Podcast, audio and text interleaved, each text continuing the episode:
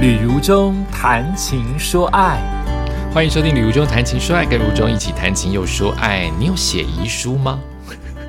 我会一开始把这个东西吓到你了，太直接了。你有写遗书吗？我并不是指你现在生病或者是病痛当中要交代你的遗言，我指的是你平常的时候，你会不会把你的遗书准备好，以免。那一天来的时候，你会让家人或是你自己都措手不及呢？今天这篇文章很有意思，就是写了遗书，你可能让你在乎的那个人也要看了你的遗书，或是他了解你的想法，借由遗书，因为遗书不就代表你在人世间最后你在乎的事情吗？应该就是你人生的一些观念、一些重要的宗旨或行为吧？你也等于是提醒自己。勿忘初衷，提醒自己，在人所有人都是有限的人生当中，好好的活。那如果你愿意将你的遗书公开给你在乎的人看，他可能借此可以更了解你呀，就是你到底真的想法是什么。所以这一篇文章他写给他的家人看，家人当然会觉得触眉头，不吉利，不要你那么年轻，但居然也因此改善了。家中的气氛，甚至亲子关系。所以你写遗书吗？我的遗书后来写了几次，好像最终看不开，或是也最想快快看开的，就是财务的分配。我在乎的物质，我在乎的东西怎么留？我希望。有一天能够得到的这些家人，希望能够珍惜这些物资，或者是好好的去利用，而不要抢个头破血流。另外就是好好的说谢谢、对不起、我爱你。这个这个人很奇怪，我自己也是啊。好好的活的时候说不出口，希望借由信件来传达我对于他们的重视、跟思念、跟感谢、跟不好意思。好像人都是这样哈，然后我还记得我把我的遗书放在固定的位置，交代给我三个最好的朋友以及我的姐姐，所以有四个人至少知道。但我其实相信他们四个人都不记得在哪里了，伤脑筋都不记得哦。我应该对他们有信心，对不对？我还不止交代一个人呢，我交代三个最好的朋友，北中南各一个，然后。的亲人就交代给姐姐，他们会记得我放哪里吗？其实有人说遗书要拿去公证，对不对？要拿去律师那边公证，或者是因为时代的演进，你可能有些想法改变，你也要更新，要 update。对呀，你搞不好现在根本没有你想象中留下了五十万，你搞不好现在已经留下了一百五十万，或者是你搞不好根本留下的其实只有五万，或者是你最在乎的人现在已经走了。或是你最恨的那个人，你现在原谅他了，所以遗书是要 update 的，是要调整的。会不会在一开始你听到这个东西，觉得今天为什么要讲遗书啊？好严肃哦！我是觉得生死应该拿出来谈，它容易沉重，但你多谈几次，它就变成话题之一。以前我们人类社会男尊女卑，不可能有人谈女权。谈谈谈自由，现在的社会每一个人都是平等的，它就变成一个很自然谈的事情，它就变成很容易谈同志，很容易谈双性、单性，呃，性别的认同，或者是很容易谈政党，很容易谈啊，当然政党容易生气了哈，宗教哦，都是经过时代的演进，但华人社会不谈死亡。至今人世 比较比较宽了，比较放松了，因为很多的节目或很多的明星都已经做了一些正确的或所谓的错误的示范，好像越来越能谈了。像我现在马上脑海当中想到了一些一些人的往生，好，这可能跟遗书并没有这么直接的关联，就是死亡这件事情。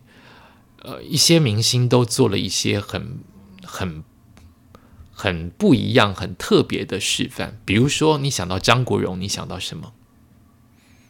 好，你一定有自己心目当中的一些想法或 OS。你想到梅艳芳，你想到什么？你想到凤飞飞，你想到什么？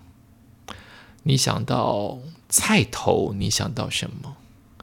你想到想到罗罗美美，你想到什么？你想到？我想每个人他他们的，因为是艺人的光环，你很容易就想到他们的故事，想到他们的生前的璀璨，想到他们。往生的方式，或者是送终的方式，等等等等，都会让我们更加的讨论死亡，更加的正视面对死亡。有一天，我们也跟这些明星一般，他们也是人，他们终究会绚丽归于平淡。当我们归于平淡的那一刻，你希望怎么样落幕呢？可不可以从容一点落幕？可不可以多带一点爱落幕？可不可以让你的家人更安心的落幕？等等等等。所以我今天读的这篇文章，哎，又是幸福首领哎，这个月挑选了他们好多文章，谢谢幸福首领哈，让我们有这么多好文章可以读。作者是赵世义、陈秋华采访撰文，他的标题叫做《写遗书竟被妈妈一直哭骂触眉头》。而儿子告白说：“真正可怕的并不是死亡，而是没有真正活过。”二零零九年二月呢，我遇过一场非常令我措手不及的离别。一位昔日的下属啊，在原本跟我相约见面吃饭的当天，出了意外去世了。无常来的这么突然，他却连一句道别的话都来不及说，而且他才二十九岁。这件事令我受到很大的冲击，亲眼看到白发人送黑发人的痛苦，深刻体悟到什么是人间地狱。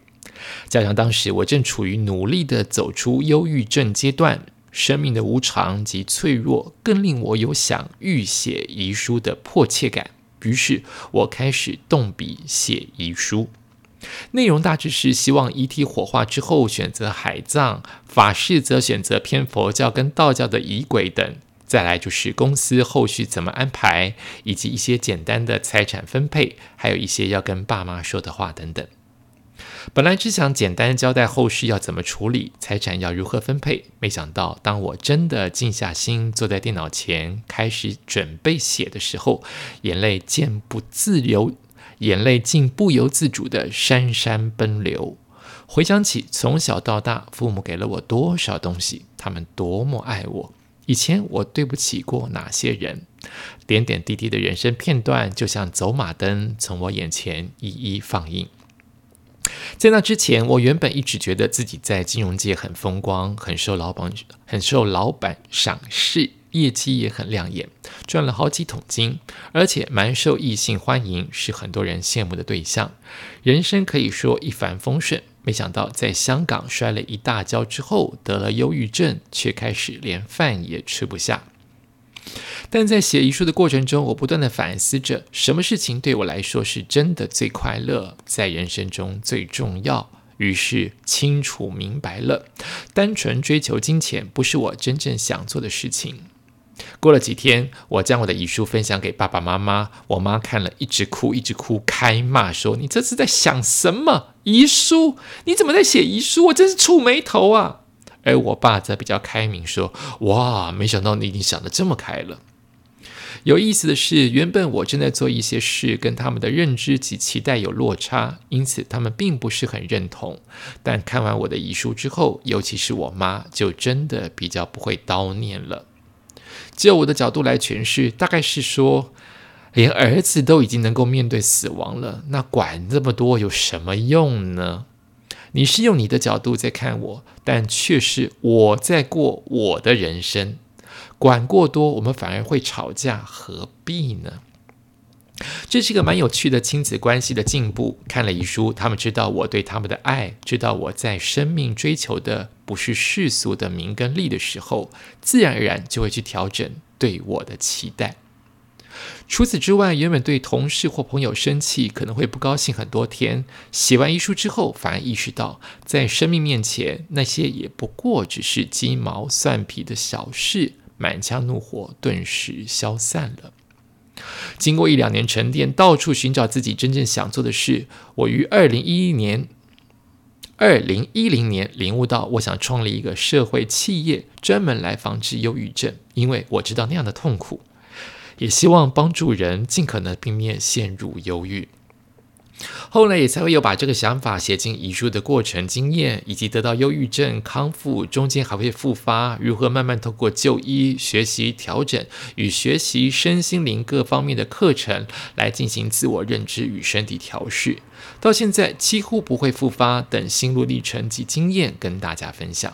因此，我想扩大遗书的概念，借由成大医学院护理学系名誉教授赵可士曾经提过的四道人生道别的道，哈，包括道别、道谢、道歉、道爱，来向生命中曾经与我交汇的人事物致意，并对自己承诺，从此时此刻起，更加珍惜生命的每一天。即使接受自己得了忧郁症，治疗以及避免忧郁症复发，又是另外一回事。作为一个物质不匮乏、如此幸运的人，关上门之后，别人看不到的是，摆脱忧郁症这条路并没有走得比别人容易。经过许多的冲撞后，才发现，有时候暂时躲开或绕一段路，重新再回来面对，反而可以更看清楚自己真实的所在。也许真正可怕的并不是死亡，而是在活着的时候没有问自己这些问题，没有说该说的话，没有去做一直以来想做的事，好像没有真正活过一般。写一封遗书，重新检视人生，并且每年固定时间重新阅读、修改，不畏惧的直视死亡，然后在接下来的日子好好活着。这篇文章哈。很特别，我很喜欢。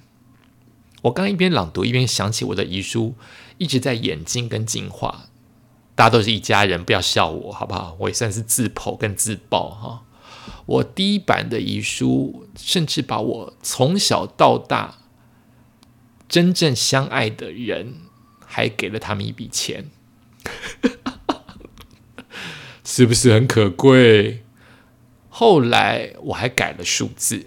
但我不想告诉你变多变少，就是每一个人的比例有不一样，因为我长大了，慢慢的到后来最新的版本，我通通拿掉了，不是因为小气，而是我释怀了。我觉得再怎么相爱，我真的谢谢你当年让我爱你，你也爱我，可是终究是当年。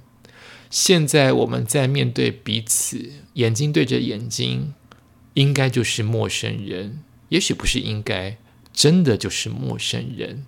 那个爱就留在那个时空了，它不至于不见，但它并不是此刻，它就是不在此刻。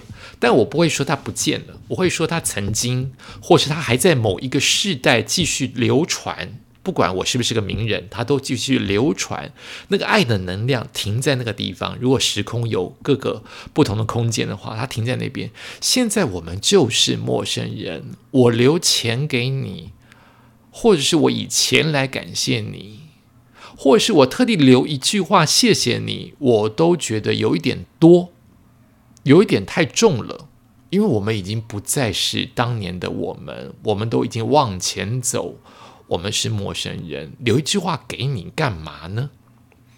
所以慢慢的，我就把历练情人的那一部分拿掉。我还是尽量的考虑到，一个是我的家人，还有我在世的时候照顾我的人。另外，就最重要的大改变就是回馈社会。就是我的遗书当中有很明显的希望，在我人生目前为止重视的几个课题当中，那个执行者或者是我的亲朋好友，如果看到这封遗书，行有余力的话，帮我继续去推动或完成这些课题我在乎的事情。就好比我有一天走了，好像还有一个旅途中继续在关心着，继续给社会一点点正能量，那我就开心了。所以我觉得能写遗书，真的就如作者所说，你是检视自己的人生到底有没有成长，到底有没有及时的爱，以及有没有对不起别人。然后就是在你有能力的物质方面照顾对方，照顾你在乎的议题，回馈社会。所以你要不要想办法来写一个遗书？记得他要做某种程度，如果他要有用的话，他我我我不讲法律的，法律我没有懂那么多，就是他要被人执行，所以要有个执行者。所以你可能得花钱去公证，或者是去那律师那边保存起来，不然至少你要让别人知道，你要让几个重要的人知道他的摆放位置，然后那几个重要人物是可以行有余力，是帮你执行的，你的遗书才有意义。不然你写给大写给别人再多的甜言蜜语，写给别人再多的对不起，写给别人再多的钱的处理方式，找不到。大家看不到，或是没有人帮你执行，或朗读出来，或是表达给你在乎的那个人事物听或看的话，这个遗书没有意义，它就是像风一般飘散在空中，像羽毛一般没有重量。你需要它执行，你终究要让别人看到它，执行它，去完成你也许是人生当中的一些想念跟想望，是吧？所以要不要想办法写个遗书呢？这位作者写遗书还竟然跟父母一起来观赏，改进了亲子关系，真的是非常的特别。感谢你收听今天的旅途中谈情说爱，我们下次再见。